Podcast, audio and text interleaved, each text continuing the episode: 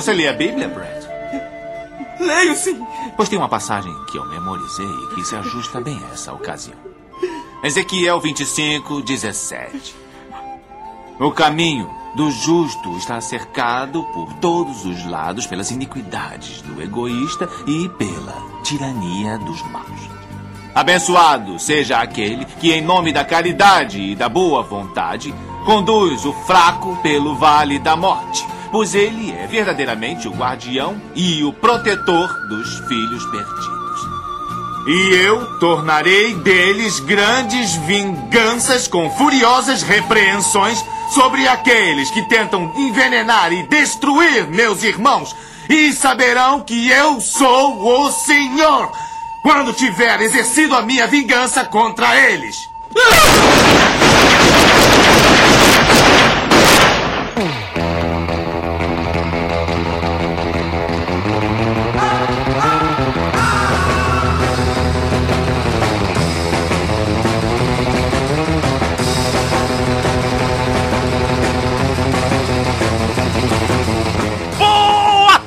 senhoras e senhores. Estamos aqui no Apenas um Cast e você acabou de ouvir uma citação de um fantástico filme do Quentin Tarantino. E adivinhem qual que vai ser o tema de hoje? Hã? Adivinham? Hoje a gente vai falar sobre essa personalidade fantástica, incrível, espetacular, pós-psicodélica. Esse mestre da arte do entretenimento. Esse senhor da capacidade de cortar coisas e sair sangue das suas mãos, pernas e orelhas. Hoje nós vamos falar de Quentin Tarantino. Sensacional, parabéns. Palmas.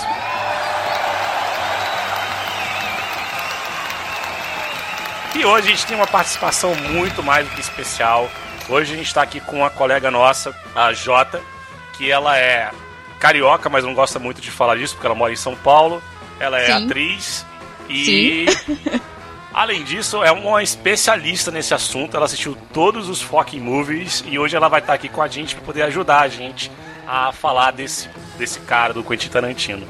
E aí, Jota, se apresenta aí pra gente. Oi, beleza? Então, é, é o primeiro podcast do qual eu participo, mas tamo aí. Vamos ver o que que dá. Eu sou formada em sociologia, eu sou atriz e como vocês perceberam, eu não gosto de ganhar dinheiro. Ninguém aqui gosta, porque nós dois somos professores também, então, É verdade. whatever. Fase ótima. A gente pode mudar o nome do podcast pro, pro bonde dos, dos sem grana. Sim. Eu, eu ia fazer uma piada muito maldosa agora, cara, mas não vou não. Fala aí, você é livre. Seria covardia, o cara não tá aqui pra se defender.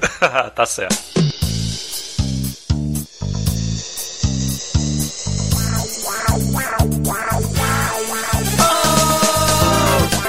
Tá estressado? Relaxa. Isso é apenas um cast. Cotidiano em estéreo.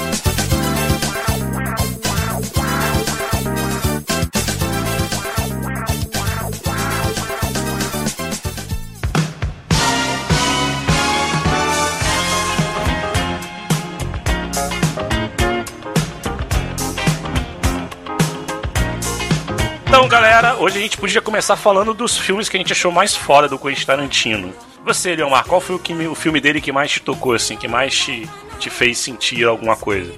Cara, não sei se é culpa de ter sido o último filme que eu vi, cara. Até porque eu, eu adoro os outros, mas é Django. Django! Django! É Django muito bom, caralho. cara. É muito bom. Porra, Django eu vi com a minha respectiva no cinema e basicamente ela passou mal durante aquelas cenas lá do, do Mandingo. Não foi nada agradável. Mas assim, foi um filme muito bom de ser visto, assim. Eu acho que. Eu acho que o que eu acho legal do, do, do Tarantino é essa mania que ele tem de pegar as minorias e fazer elas fazerem coisas bizarras. com Exatamente. As maiorias. né? Exatamente. Leonardo DiCaprio dando um show como vilão, cara. Pois é, cara, ele é surpreendente, assim, porque eu achava, depois de ver Titanic, achei que ele nunca ia fazer nada de decente, né? Mas ele, realmente ele tá muito bem. Gente, o Leonardo DiCaprio é muito injustiçado, na verdade. Toma lobo de Wall Street na cara de A vocês. gente tava comentando isso ontem, na real. Assim, na verdade, esse não é meu preferido, não. Apesar de ter achado muito, muito, muito, muito foda. Pra mim, o melhor filme dele e nunca vai ter um filme melhor dele, na minha opinião, é Pulp Fiction. Cara, é muito bom mesmo. Nossa, é. Não, mas sabe por quê? Porque eu acho que Pulp Fiction mudou, mudou a maneira de fazer cinema, entendeu? Depois de Pulp Fiction, os filmes começaram a ter essa temática da violência, assim. E criou toda uma cena em cima disso, entendeu? Cara, Pulp Fiction tem as frases de efeitos mais loucas possíveis, brother. São muito boas. Sim. Não, além do, do, do fantástico crew, como é que fala? O elenco, assim, que tem, pô, tem gente pra dar e vender, né? Tem o Bruce Willis, tem o Samuel Jackson. Eu acho até ele aparece nesse filme também, o, o Tarantino. Sim, sim. Sim. John Travolta, caraca, é a volta do John Travolta, entendeu? Caralho, esse filme pra mim é muito foda. E pra mim, John Travolta, cara, é é John Travolta no- na Terra e Patrick Swayze no céu, assim. Sabe Brincadeira. disso não. Parabéns. Que dizer? Ai, ai. Ele aparece naquela cena do final em que tem Um cara morto dentro do carro. aqueles caras sadomasoquistas, sei lá. O Tarantino? É tipo 50 tons de cinza. Então, o Tarantino em Pulp Fiction é- não é o cara que tá na casa e vai o Samuel Jackson e o John Travolta porque eles mataram o cara dentro do carro e eles têm que se livrar do corpo? Ih, rapaz, bugou agora. Na minha cabeça era essa cena. Não, é verdade, é verdade. Faz tempo que eu vi. Não, assim, eu tenho outra, outra coisa, né? Porque Pulp Fiction tem esse problema porque ele foi lançado no mesmo ano de um filme que eu odeio, mas todo mundo ama. Que é aquele do. Porra, do cara que fica andando. Qual? Tu odeia mesmo, né, cara? Caralho, aquele filme do cara que fica andando pelo mundo, porra, e contador de histórias. Forrest Gump? Forrest Gump, eu odeio Forrest Gump. Ah, vai te catar, Ulisses. Tu odeia eu odeio Forrest Gump. Forrest Como Gump. assim, porque, cara? porra, era pro Pulp Fiction Isso não faz os sentido, Oscars brother. que o Forrest Gump ganhou, entendeu? Ah, tu tem raiva porque ele roubou os Oscars de Pulp Fiction. É por isso que ah, eu odeio tá. Forrest Gump. Ok. entendeu? Ah, não, Eu odeio para. qualquer coisa que o Tom Hanks faça tirando Filadélfia. Mas é um filme sensacional, cara. Não é sensacional, não. É uma merda aquele filme, cara. É uma enganação. Ô, meu, nem acho. Eu acho mó legal. Ai, meu Deus. Apenas um casta. Ok, ok. Jota, vai lá. Só pedida aí. Então, meu, é difícil escolher um filme preferido assim, mas eu acho que A Prova de Morte é fora de série. É o que eu não vi, né? Exatamente o que você não viu. Exatamente porque eu não vi é o mais maneiro. Então conte aí pro seu Ulisses de que se trata a prova. Então, você sabe o que é interessante na Prova de Morte? É que, de novo, com essa história das minorias e tudo mais, o, a prova de morte parece que é uma vingança das mulheres em cima dos homens canalhas, saca? Ah, tô achando que eu vou ter que ver então. É, vai ter que ver porque é maravilhoso. Olha aí, tá devendo essa. Sério, tem uma das cenas mais sensuais do cinema. Agora comprou o Ulisses. Puta merda, agora já era. Sério, gente, é uma das cenas mais sensuais da vida, assim. É uma mina que faz um, um lap dance num cara que é a cara do Patrick Swayze, apenas.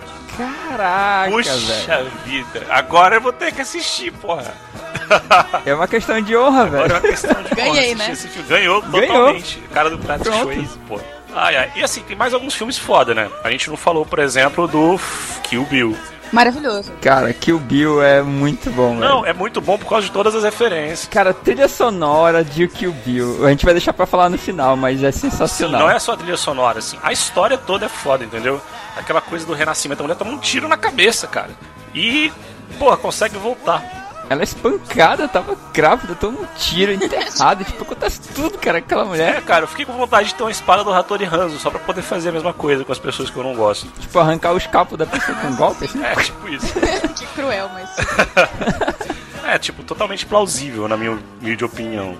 Gente, tem uma cena de Kill Bill que eu acho incrível. Qual? Que é assim que ela acorda, eu, isso é no volume 1 ainda. Aham. Tem aquela história de um cara que tá dentro do quarto, que quer molestar ela enquanto ela tá em coma. Aham. Ela acorda, eu acho que ela arranca o lábio dele, alguma coisa parecida. É, Sim, sim, sim, sim. E depois ela mata o enfermeiro na porta. Esmagando a cabeça dele entre a porta e o umbral da porta. Exatamente. Porque ela não consegue nem andar, né? Ela tenta andar e cai no chão e toda estrupuchada. É, as pernas delas, tipo, atrofiaram, sei lá. Uhum. E era bizarro, cara. Eles molestavam ela enquanto ela tava em coma. e Era muito louco. Ah, mas isso é o que mais acontece. Brincadeira. Fiz uma pausa, te julguei. Ai, ai. Pois é, eu acho, eu acho maneiro, assim, porque tem toda essa coisa da cultura oriental, né, assim. É um, é um filme... Até o Bill, né, que é um cara que fez uma série chamada Kung Fu, né? O David Carradine, o Carradine, não sei como é que fala. Que, que era um cara que tinha, tinha toda uma história, assim, de, de, de filmes de Kung Fu, né? Eu acho que o que é foda do Tarantino é essa coisa da linguagem que ele, que ele consegue apropriar para seus filmes, né? A gente falou do Django, que é um faroeste, que é totalmente diferente de qualquer faroeste que eu já tenha visto, assim. Pulp Fiction, que é bem isso mesmo, assim, um filme de violência e tal, assim. E o Kill Bill, que é um filme japonês, no fim das contas, né? Uhum. É, cara, e, é, e, ele tem as tosquices do, dos filmes japoneses. Claro! Tipo, aquele ator que chega e fica ultra overactor, assim, que ele dá aquele grito e se sacode, assim, e tal, e vai correndo com aqueles pezinhos curtinhos, assim, tipo, cara, é, é muito estereotipado, velho. Aquele jorro de sangue esguichando, velho. Não, e assim, a roupa amarela dela... É, Bruce Lee, né, cara? Espada, assim, tipo, quando ela enfrenta lá os 110 assassinos. Sim. A luta dela com a Lucilio, assim. A luta com a Lucilio é incrível. Porra, é o filme é todo muito foda, assim, na minha, na minha opinião, assim, ele é muito foda. Eu só, eu só fiquei decepcionado com a luta final com o Bill, que eu esperava que fosse uma, um duelo épico, assim, de espadas, e acabou de um jeito bem poético, assim, mas, tipo, eu, eu esperava outra coisa, né? Você vai dar sete passos e você vai explodir. Beijos. Cara, eu queria deixar registrado aqui que eu acho a, a Mamba Negra muito linda, cara. De verdade. Sério. Aquela mulher é demais. Mas eu gosto mais da enfermeira de um olho só. Todas as mulheres do Tarantino são, né? Tá, e Cães de Aluguel, vocês viram? Tipo, eu vi há zilhões de anos atrás quando era criança, cara. Então não lembro de detalhes, mas eu sei que eu vi sim. Não, eu lembro perfeitamente, assim. Porque o filme é muito maneiro, porque ele basicamente se passa depois que rolou um assalto e deu, deu as coisas um pouco errado, né, e tal. Um cara saiu ferido. E eles esperando os outros caras para poder conseguir fugir, né? E o que eu acho muito foda desse filme é que ele se passa quase o tempo inteiro em um cenário só. Assim, tem um pedacinho no começo, que eles estão conversando na lanchonete, e até o, o Tarantino aparece, que o nome dele é Mr. Brown. que ele não queria se chamar Mr. Brown porque isso é cocô, hein, né? eles ficam dentro de uma fábrica abandonada, um bagulho assim, conversando entre si, sabe? E aí você vê aqueles diálogos longos que o Tarantino adora, assim, e esses flashbacks, assim, acontecendo. E, porra, é o primeiro filme dele, saca? Uhum. E você vê que essa linguagem já tinha sido criada por ele nesse primeiro filme já, né? Apenas um cast. Então vamos lá, aproveitando que tu tocou nesse ponto aí, o que que vocês apontam, assim, como algo que tenha sido original dele, que ele criou e que é a marca dele, diferencial dele. Nossa, deixa eu pensar. É, é, é, curioso porque o Tarantino ele tem uma linguagem muito própria mesmo. Você assiste um filme do Tarantino e você sabe que é um filme do Tarantino. É que nem você ouvir um solo de guitarra e saber que ele é do Jimi Hendrix, assim, você tem toda uma identidade, toda uma marca, né? E é um conjunto, eu acho. Você tem as mulheres empoderadas do Tarantino. Sim. Todas as mulheres do Tarantino são absolutamente fortes e violentas e dão porrada nos caras mesmo, e é isso aí. O que eu acho fora de série, desculpa a sociedade, né? aquela coisa do, do sangue voando, da ultra mega violência e dos diálogos banais no meio de coisas absurdas. Sim, sim, sim, sim. Ele, ele não tem. E você não, não vê muita ligação entre as coisas, assim. Na verdade, eu acho que uma coisa maneira do, do, do Tarantino é que ele escreve muito. Ele, ele tem muito essa linguagem de flashback, né? Então, tipo assim, você tá tá ali, de repente foi lá e volta um negócio lá no passado, é uma coisa totalmente não linear, assim, entendeu? E são várias histórias que estão sendo contadas ao mesmo tempo e você tem que meio que tentar se situar ali, né? Você vê isso muito em Pulp Fiction, principalmente, sabe? Os diálogos, eles realmente são, são surtados, assim, cara. Sim. Às vezes está num ritmo, assim, que é uma coisa deslocada daquela situação, mas até então é uma conversa normal.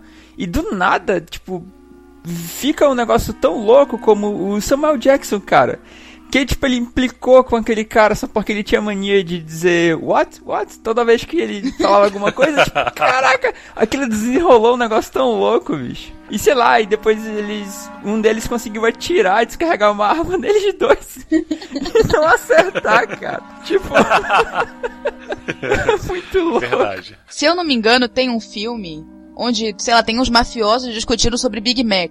É o Cães Aluguel. Sim, é o Cães Aluguel. É o cão de aluguel, que aí o cara fala um monte de coisa. Não, não é sobre Big Mac. Não, não é sobre Big Mac. É um, é um hambúrguer que existe no próprio universo do Tarantino. Esse, esse hambúrguer ele é fictício. Ele criou, só que ele vive aparecendo em outros filmes também. Mas isso a gente vai guardar pro próximo. Calma aí. Segura aí. tá, beleza. é, tem mais alguns filmes na lista. A gente não falou de um dos principais. Um dos que, na verdade, um dos que eu mais gostei também eu acho que é o segundo da lista, que é o Bastardos Inglórios. Nossa senhora. Bastardos Inglórios tá foda, assim. Eu só digo uma frase. Gurland. Tem o Brad Pitt que tá, porra, ele tá espetacular, assim. Fantástico, incrível, assim. Que ele, ele, ele tá muito convincente como um judeu assassino. Eu vi um filme sobre judeus assassinos ontem também com a Thames e foi maneiro, mas assim, Bastardos Inglórios é muito legal o fato de, de ser uma coisa assim totalmente virada da história, né? De você criar um, um ambiente em que os caras chegaram lá e mataram todos os nazistas e foi super maneiro. Caraca, tipo, eles trucidaram Hitler, cara. Não, sei lá, é tipo, botaram fogo assim.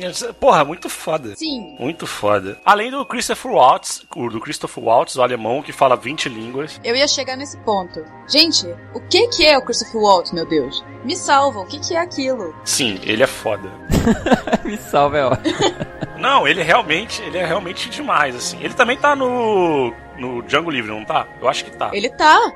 Ele, eu totalmente esqueci o nome dele agora no Django. Cara, ele realmente tá muito é muito maneiro, assim, porque ele fala em francês, fala em alemão, fala em inglês, assim, e tipo, ele muda totalmente de um, de um, de um pedaço para outro e tá muito convincente. Aquela cena que ele tá comendo um bagulho lá com, com a mulher, tinha, que ele tinha matado a família dela, e aí ela vai comer o negócio, não, peraí, tem que botar creme de leite em cima.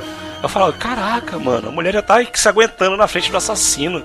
Tem que esperar a porcaria do creme de leite para poder comer. Aquela cena que eles estão dentro de um. Tipo um barzinho, um restaurante, não sei, bem fechado assim. Que tá os dois grupos é, inimigos juntos, cara. E que, nossa, quando inicia a, treta, cara. É um efeito em cadeia muito louco. Tipo, tem uma cena que é um deles esfaqueando o outro incessantemente, assim, cara. Enquanto tá dando tiro em cima dele, tá esfaqueando o outro. Eu fico vendo.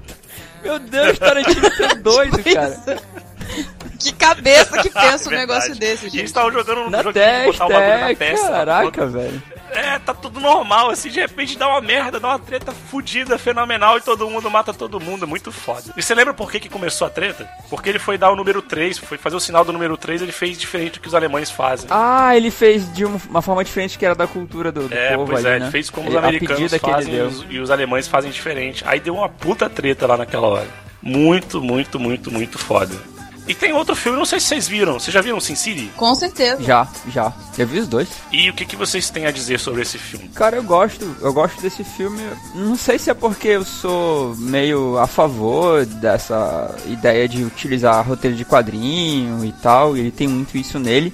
Mas, cara, os personagens são sensacionais, velho. O Brad Pitt, o Brad Pitt não, Bruce Willis tá fantástico mesmo, assim. Tá. São, são várias histórias e todas elas são super é, submundo, assim, uma coisa entre o realismo e o exagero do Tarantino. É muito legal, cara. Eu acho a estética incrível. Sim, sim. E assim, e é um filme que você vê que tem o Robert Rodrigues, que é um dos diretores, e o Frank Miller, que eu acho que foi o cara que fez os quadrinhos, e o Tarantino. São três diretores diferentes. É, mas você consegue ver as três coisas ali acontecendo, né? Tipo aquela coisa do Frank Miller, que também tá em 300, assim, dessa linguagem do quadrinho e tal, rolando ali por trás.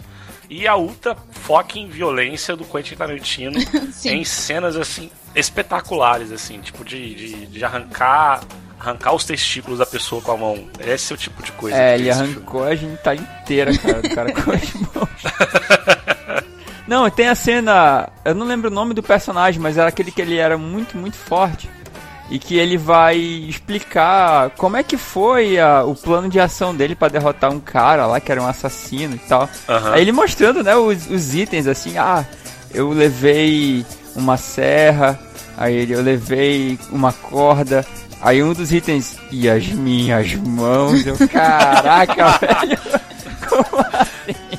E o Eli Wood, velho, que, é, que, tem aquela cara de bocó, né? E aí ele era um assassino, que ele era, ele era molestado pelo cardeal, uma parada assim. Uhum. Caraca, ele, assim, velho, porque pra mim é um choque, assim, era como se o Harry Potter resolvesse virar um assassino. Mais ou menos isso. É, olhei o Eli Wood assim e falei, não, velho, não pode ser o Eli Wood esse assassino sanguinário. É, que bizarro, né, cara? Ele falando, eu tentei, eu tentei arrancar um grito dele, mas ele morreu em silêncio, tipo um lobo mastigando as vísceras dele lá e ele estático, cara. Tipo, caraca, como assim? Que bizarro. Vocês viram Jack Brown? Nossa, Jack Brown. Nope. Eu não lembro de Jack Brown. Olha que beleza. É, então, ela era uma aeromoça que viajava. Uma comissária de bordo, né? Que viajava pelos Estados Unidos traficando armas e dinheiro. Não, traficando drogas e armas, uma parada assim. E ela faz um acordo com a polícia para poder entregar os caras, assim. É muito maneiro, tem o Samuel Jackson, tem Robert De Niro também, porra, que, que, que também tá fazendo um puta papel no filme. Qualquer coisa que o De Niro faça vai ficar maravilhosa, porque sim. É. Caraca, essa é uma das certezas da, da vida, é essa? Não, sem dúvida. Qualquer coisa que o De Niro faça. Existem três pessoas inquestionáveis nesse mundo, gente. O Robert De Niro, o Al Pacino e o Anthony Hopkins. Olha aí. É. E tem até o Chris Tucker nesse filme, cara. Pra vocês terem uma ideia, o filme é muito maneiro. Tem o Michael Keaton, que pra mim sempre vai ser um Batman razoável. Eternamente Val Kilmer. Totalmente Val Kilmer. Apenas um cast.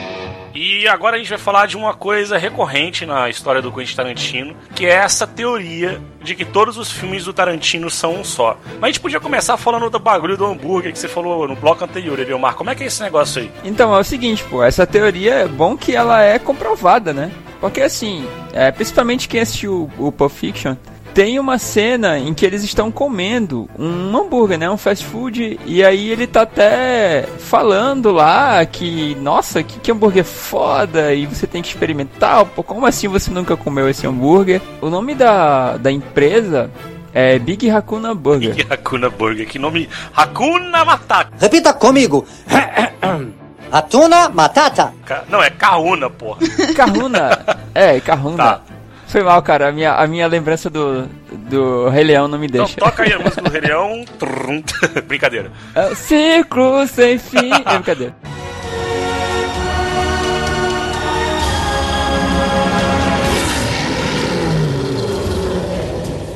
Aí, o que é legal é que essa marca desse fast food, ela aparece em outros filmes também, entendeu? Então, tipo, isso é algo é um fato, assim, não dá pra questionar, isso existe. É que existe. Exo existe.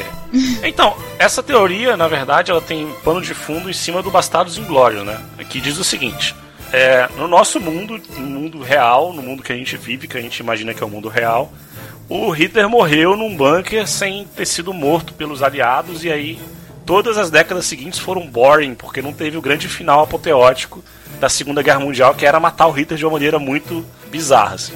E aí ele falou, ele falou: porra, se a gente reescrever essa história e nessa história o Hitler morresse de uma maneira muito bizarra dentro de uma sala de cinema, trucidado por metralhadoras e pegasse fogo. O que, que seria o mundo é, se, se isso tivesse acontecido, né? E aí o mundo que teria acontecido seria um mundo em que a violência era uma coisa muito mais banal, né?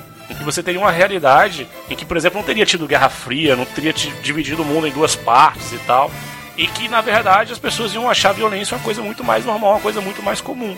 E esse é o pano de fundo, em cima de Bastardos Inglórios, que ele cria toda a teoria em cima de todos os outros filmes, né?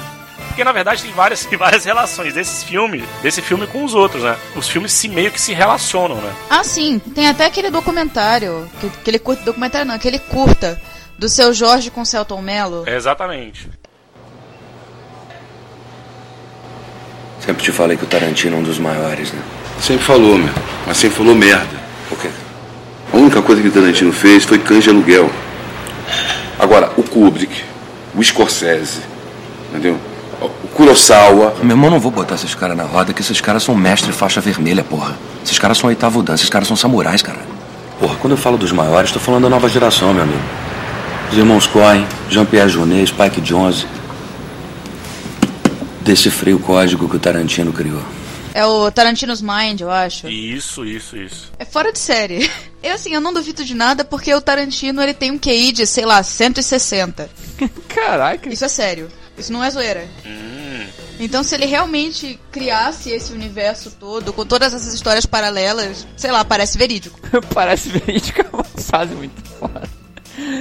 Ai, cara, eu acho o seguinte, dá pra interligar porque ele não fez nenhum filme que, assim, obrigatoriamente fosse fantasioso, entendeu? Não tem nada, tipo, não tem. Não é um mundo fantástico, é a Terra, só que de um jeito muito louco. Então todos eles são assim, entre aspas, entendeu? Não, é porque assim, na verdade tem duas coisas. Tem o, o universo ultraviolento, que é que ele, por exemplo, tem Pulp Fiction, que as pessoas são mais violentas mesmo e tal. Não, e aí que o Bill é o contrário, é o outro universo, que é o filme dentro do filme. Que são séries de televisão e filmes que acabaram influenciando a cultura da ultraviolência. Então, por exemplo, a Mia Wallace, que é uma Truman que dança com o João Travolta lá no, no, no Pulp Fiction, ela fala no meio do filme que ela fez um, uma, uma tentativa de participar de uma série de televisão chamada Fox Force 5. E essa Fox Force 5 era uma série que era um quinteto de assassinas de aluguel, que é de que filme? Do Kill Bill. Então, e a Uma Truman, ela é a, a Beatrix Kido do Kill Bill. Então, tipo assim, é como se, na verdade, tivesse esse, essas, essas várias camadas paralelas de realidade. É tipo mundos paralelos? É, não, tem, não é mundos paralelos, assim, tem um mundo real que é o um mundo que gira em torno de Pulp Fiction e Cães de Aluguel. Porque, assim, por exemplo, é, o Vince Vega, que, que tá no Cães do Aluguel, ele também tem um outro cara chamado Vincent Vega que tá no, no no Pulp Fiction. Então é como se fosse a mesma pessoa, entendeu? Então, tipo assim, na verdade tem alguns personagens que estão nos dois filmes, sacou? Entendi. Então é como se uma história fosse a continuação da outra. Aquilo é como se fosse o mundo real. E aí você tem aqueles outros filmes que são Bastardos Inglórios, que são. Não, na verdade, Bastardos Inglórios também é real.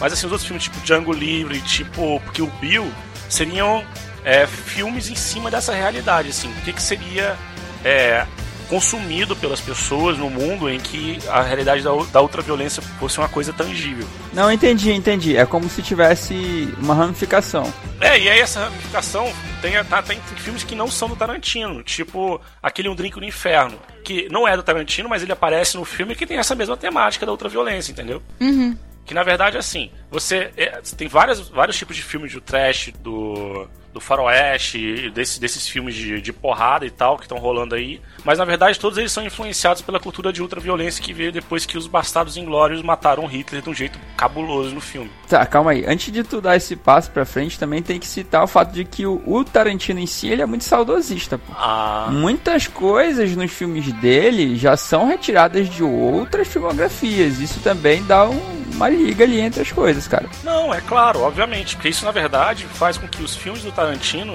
também seja uma maneira de reconstruir a realidade que ele mesmo experimentou, entendeu? Então, por exemplo, tem esse lance da trilha sonora, esse lance da, dos cortes e, e das, das, das, relações com outros filmes, assim. Tipo, porra, a Uma Truman usa uma roupa amarela igualzinha a que o Bruce Lee, Bruce Lee usa no filme do. O filme que ele usa lá, o amarelo, o dragão amarelo, sei lá, um negócio assim. O dragão amarelo é ótimo.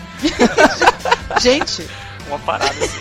Foi mal, Ai, foi mal. Esqueci o nome. Pera, eu vou jogar isso no Google. É, sei lá o que do dragão, a volta do dragão, ou encenando. Meu Deus, do eu não vou falar, cara, só de sacanagem, eu não vou falar. Ah, tu sabe o nome do filme? Eu sei, mas não vou falar porque eu quero, eu quero ver as teorias. eu tô procurando no Google já. Eu quero ver quais são as teorias que, que o Ulisses vai inventar pro nome do filme agora.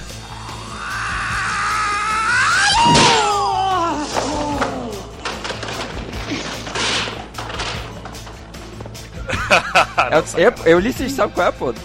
Dragão branco, pô, com certeza. Pode o Dragão Branco não é. é com o, com o Van Damme, porra? Olha aí, o cara. É com o Van Damme.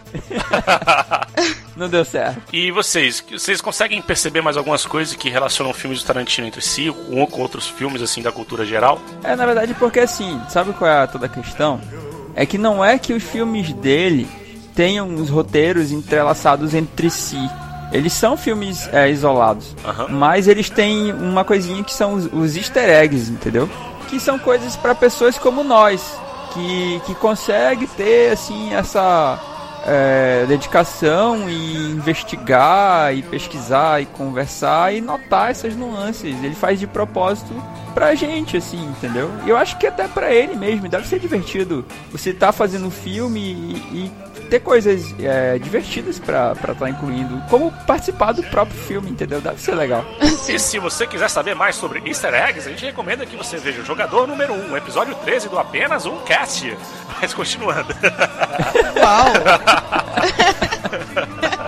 Ai, ai. Gente, vocês imaginam como é que deve ser a cabeça do Tarantino? Não. Ele acorda de manhã e pensa, puta, eu vou botar os troços muito doidos dos meus filmes pros caras de humanas ficarem quebrando a cabeça. Falou sociólogo. Eu fico pensando se ele tem um exercício criativo, assim, sabe? Se ele senta e pensa e tal, ou se não, se a cabeça dele tá funcionando e aí ele estala o dedo e fala, caramba, eureka, entendeu? Ou então se ele simplesmente usa drogas mais pesadas do que crack. Ai, que merda, cara. Gente, é tem um diretor de teatro aqui em São Paulo, que é o Zé Celso, né? Uhum. O Zé Celso é o senhor de 80 anos, que faz até hoje peças de 5 horas de duração. Meu Jesus. Nossa Senhora do Cerrado Protetora dos Pedestres. Apenas um cast? E agora a gente vai falar de uma das partes mais fabulosas do trabalho do Quentin Tarantino, que é a sua trilha sonora. Fucking do caralho, puta que pariu, que filho da puta desgraçado que consegue achar músicas do caralho pra porra dos filmes que ele faz. Velho, foda. Desde. São mais de 10 palavrões em 12 palavras. Velho, tu contou os palavrões aí? Não, não. Tá, foi, foi. Ah, Sabe aquelas estatísticas que a gente arredonda os números? Ah, Pois tá, é. pode Foi hiperbólico. É. Foi hiperbólico. Caraca, olha aí. Toma essa, matemático. Eu, eu lembro muito de Pulp Fiction, aquela cena da Uma Thurman e do John Travolta. Aquela dancinha Dançando. passando os, os dedos abertinhos assim entre as fendas dos olhos, assim. Cara, demais, cara. Toda a trilha sonora é foda. Aquela, aquela original. Porra, eu tenho. Na verdade, tem muitas, muitas músicas foda. Que na verdade essa música não é dele, né? Diga-se de passagem, ela já era famosa e ele só colocou lá e estourou e tal. Claro, claro, claro, claro. É, mas eu acho, eu acho assim que, que o que é mais fantástico no, no Quentin Tarantino é a capacidade que ele tem de encaixar a música perfeita, a trilha sonora, Exatamente. sonora perfeita em cada momento dos filmes que ele faz, entendeu? E diga-se de passagem, não só tipo, ah, essa música tem tudo a ver com essa cena. O que diabos é então Django Livre, cara? É um Porra. puta que pariu, é um faroeste com música black, Que de repente entendeu? começa a tocar Jay-Z. É, Sim, sim, sim, sim, sim. Muito, muito, muito, muito, muito foda. Não, não é só isso. Também Kill Bill, cara. Tipo assim, caralho. Eu, eu tenho a trilha sonora do Kill Bill também. Então tem várias músicas assim. Tem uma hora, por exemplo, que tem uma banda cantando. Uhul, uhul, uhul. aham. Sim, sim, tem a banda, cara, tocando. E aí a, a câmera, ela vai andando assim. E, e ela não para, assim, é um quadro só que vai andando e vai mostrando as pessoas, vai andando assim no meio, e de vez em quando passa na banda e tá uhul, Aham. uhul. E aí de repente começa a matança, velho. É, tipo um boogie sei lá, cara, muito louco. Boogie é uma boa. então, eu acho que em Pulp Fiction, que tem o Son of a Preacher lá, Sim, claro, claro. Tem a Son of a Preacher. Também tem aquela outra muito foda no, no Pulp Fiction que é a do. Girl, you will be a woman soon. sim. Nossa. Aquela girl. Tum, tum, tum. Muito, muito, muito, muito foda. Tem outra que eu acho muito maneira, que é a Surf Rider, que eu tava falando ainda agora. Que é muito, muito, muito, muito legal. O que eu acho legal do, das músicas do Tarantino é que é o seguinte, cara. Assim, era, a maioria daquelas músicas eu nunca tinha ouvido na minha vida, assim. Não são o tipo de música que são dos estilos de músicas que eu gosto de escutar.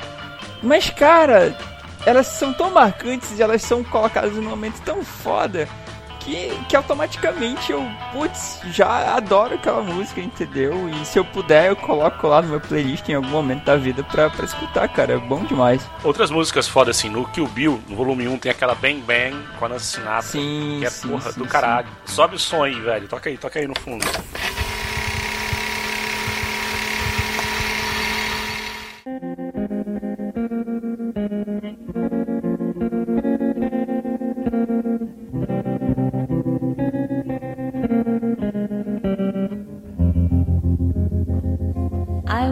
Five and he was six. We rode on horses made of sticks.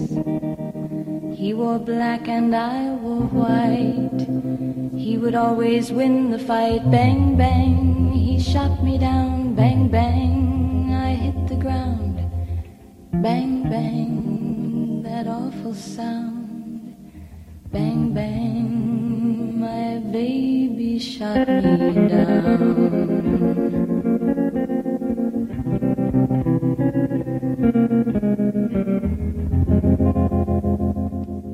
Que é muito, muito, muito, muito, muito, muito foda. E tem aquela outra que é The Killer Song, que é a do assovio, que é o. Uou, com certeza. Uma nega andando pelos corredores do hospital, cara, com a seringa pra matar ela. É muito bom, cara. Inclusive, se vocês forem, né? Pessoas que veem o mundo lá fora. é, esse assobio aí e outras coisas também tipo, funkeiro ou DJ mesmo. Sei lá, cara, farofada, todo mundo pegou isso aí e mixou com as músicas e foi lançando várias versões desse troço, cara. Tem um outro chamado The Grand Duel, que é do Luiz Balakalov, que é um pedacinho lá que eu acho muito foda também. Tem uma, uma muito foda, que é uma em espanhol, Itumirá, vocês lembram? Itumirá! E aí vai crescendo a música que tem no, no, no Kill Bill Volume 2, assim, que eu acho muito, muito foda também. Gente, Malaguena Acelerosa. P... Velho, não dá pra falar dessa p... falar palavrão no p... que é muito f... Esse, esse, essa, essa trilha sonora assim. Não tem, cara. Nossa, rolei no chão agora. sim, sim. Maravilhosa. A própria Sin City, cara, se tu for ver, tem. Assim, não é que tem sonora marcante e tal, mas elas passam bem o clima do filme, assim, aquela coisa soturna e tal. É, é um, bom, é um bom trabalho, cara. Ele tanto escolhe músicas assim como essas, né, que são explodir a cabeça, que você se apaixona e acha sensacional, quanto ele também coloca músicas bem bem marcantes assim, bem ok assim pros momentos. Eu acho que ele ele tem um, ele faz um bom trabalho assim, não é só roteiro, entendeu? É, o cara, o cara é, tem ótimas ideias, o cara arrisca muito. E na trilha sonora ele não é diferente, na minha opinião. É, tem algumas que são bem, bem maneiras. Tem aquela Stuck in the Middle If You, que. Vocês lembram dessa? Que é do, do Cães de Aluguel? Tem duas músicas que me vêm à cabeça. Uma eu, eu acho que eu comentei com vocês antes, que é o Down in Mexico. Sim. Simplesmente incrível. Tudo naquela cena dá certo. É a mulher que dança, a genialidade da cena, os ângulos, a música. Tudo encaixou de uma maneira que, putz, quem é que pensa nisso, gente? Sério. Esse é o tipo de coisa que acontece quando eu vejo o filme do Tarantino. Alguma cena daquela nunca passaria pela minha cabeça, mas ele pega elementos totalmente Quer dizer, aparentemente nada a ver e cria uma cena genial. Claro. Isso acontece no, em Drink no Inferno também. Uhum. Sim. Naquela cena que tem a Salma Hayek. E o que que acontece na cena? Ela vem dançando, linda e maravilhosa. Oh, isso. E ela bota o pé na boca do Tarantino. Aham. E aí ela, ela derrama um drink, cara, nas pernas dela pra escorrer pelos pés e ele beber. É muito foda. Verdade. Nossa, eu tinha esquecido disso, cara. Faz tempo que eu não vi esse. Faz tempo que eu vi esse De filme nada. pela última vez. Muito obrigado. Não, cara, a gente vai. A gente.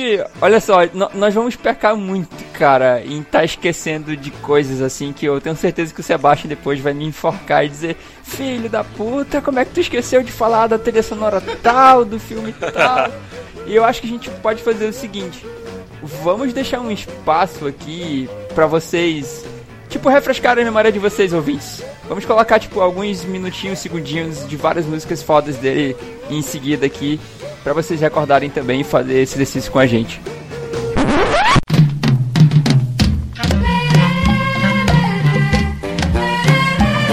Pois é, né? Dá trabalho pro editor pra quê, né? Tá não faz porra nenhuma, né? Vou fazer, vou fazer, vou fazer, vou fazer essa vai ver só.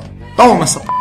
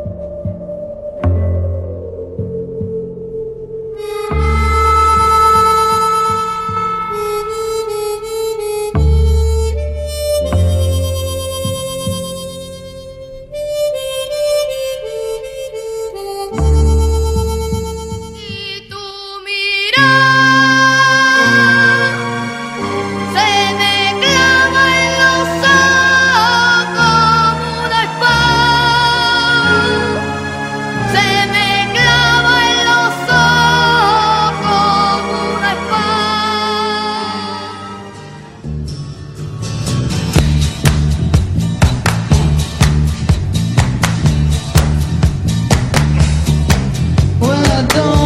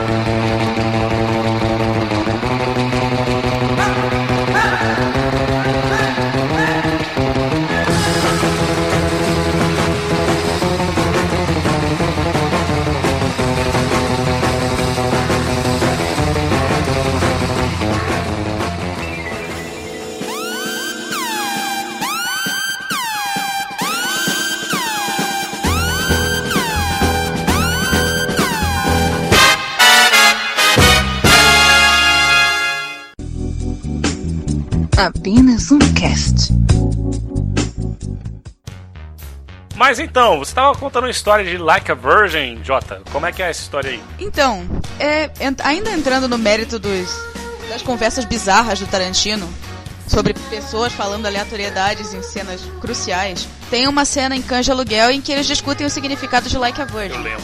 da Madonna. com vários estereótipos machistas, assim. Brincadeira. Eles querem saber se Like a Virgin é sobre uma mulher que se apaixona de novo, então vê a vida recomeçar, ou se na verdade é uma mulher que tá transando com um cara extremamente bem dotado e tá lá desesperada se sentindo com 16 anos. Virgem de novo. Opa. Qual é o, o que, que vocês sentem sobre Eu sinto isso? que a Madonna é uma pessoa que vai precisar de muitos anos de terapia pra poder ser entendido. Cara, eu acho o seguinte, eu acho que é, é, é genial de novo da parte do Tarantino ter feito isso. Porque realmente, cara, ele conseguiu gerar toda uma discussão com aqueles diálogos banais que não vão pra lugar nenhum, entendeu? Mas ao mesmo tempo a gente não consegue desligar deles a ponto de a gente tá fazendo isso tá fazendo agora, entendeu? É, é animal, cara. Eu acho muito maneiro essa capacidade dele de fazer o banal uma coisa não banal.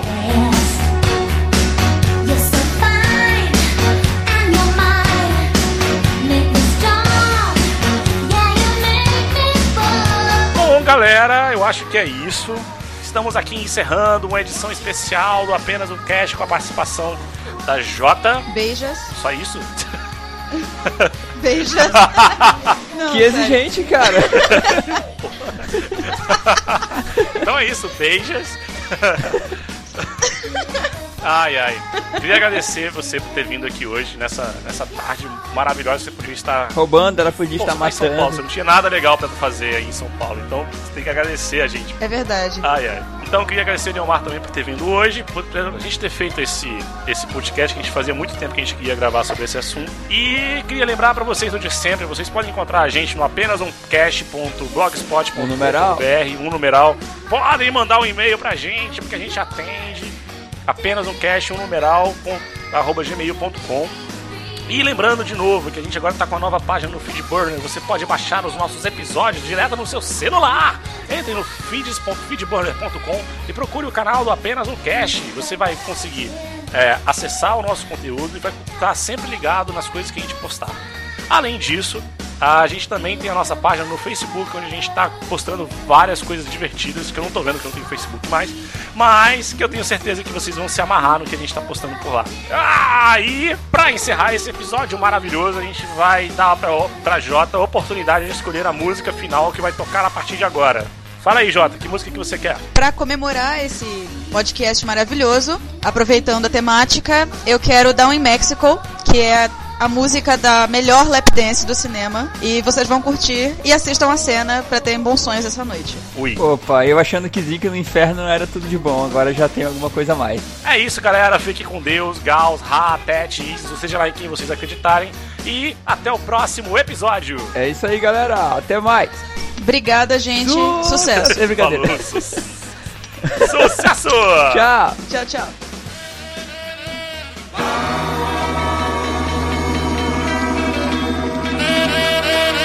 Down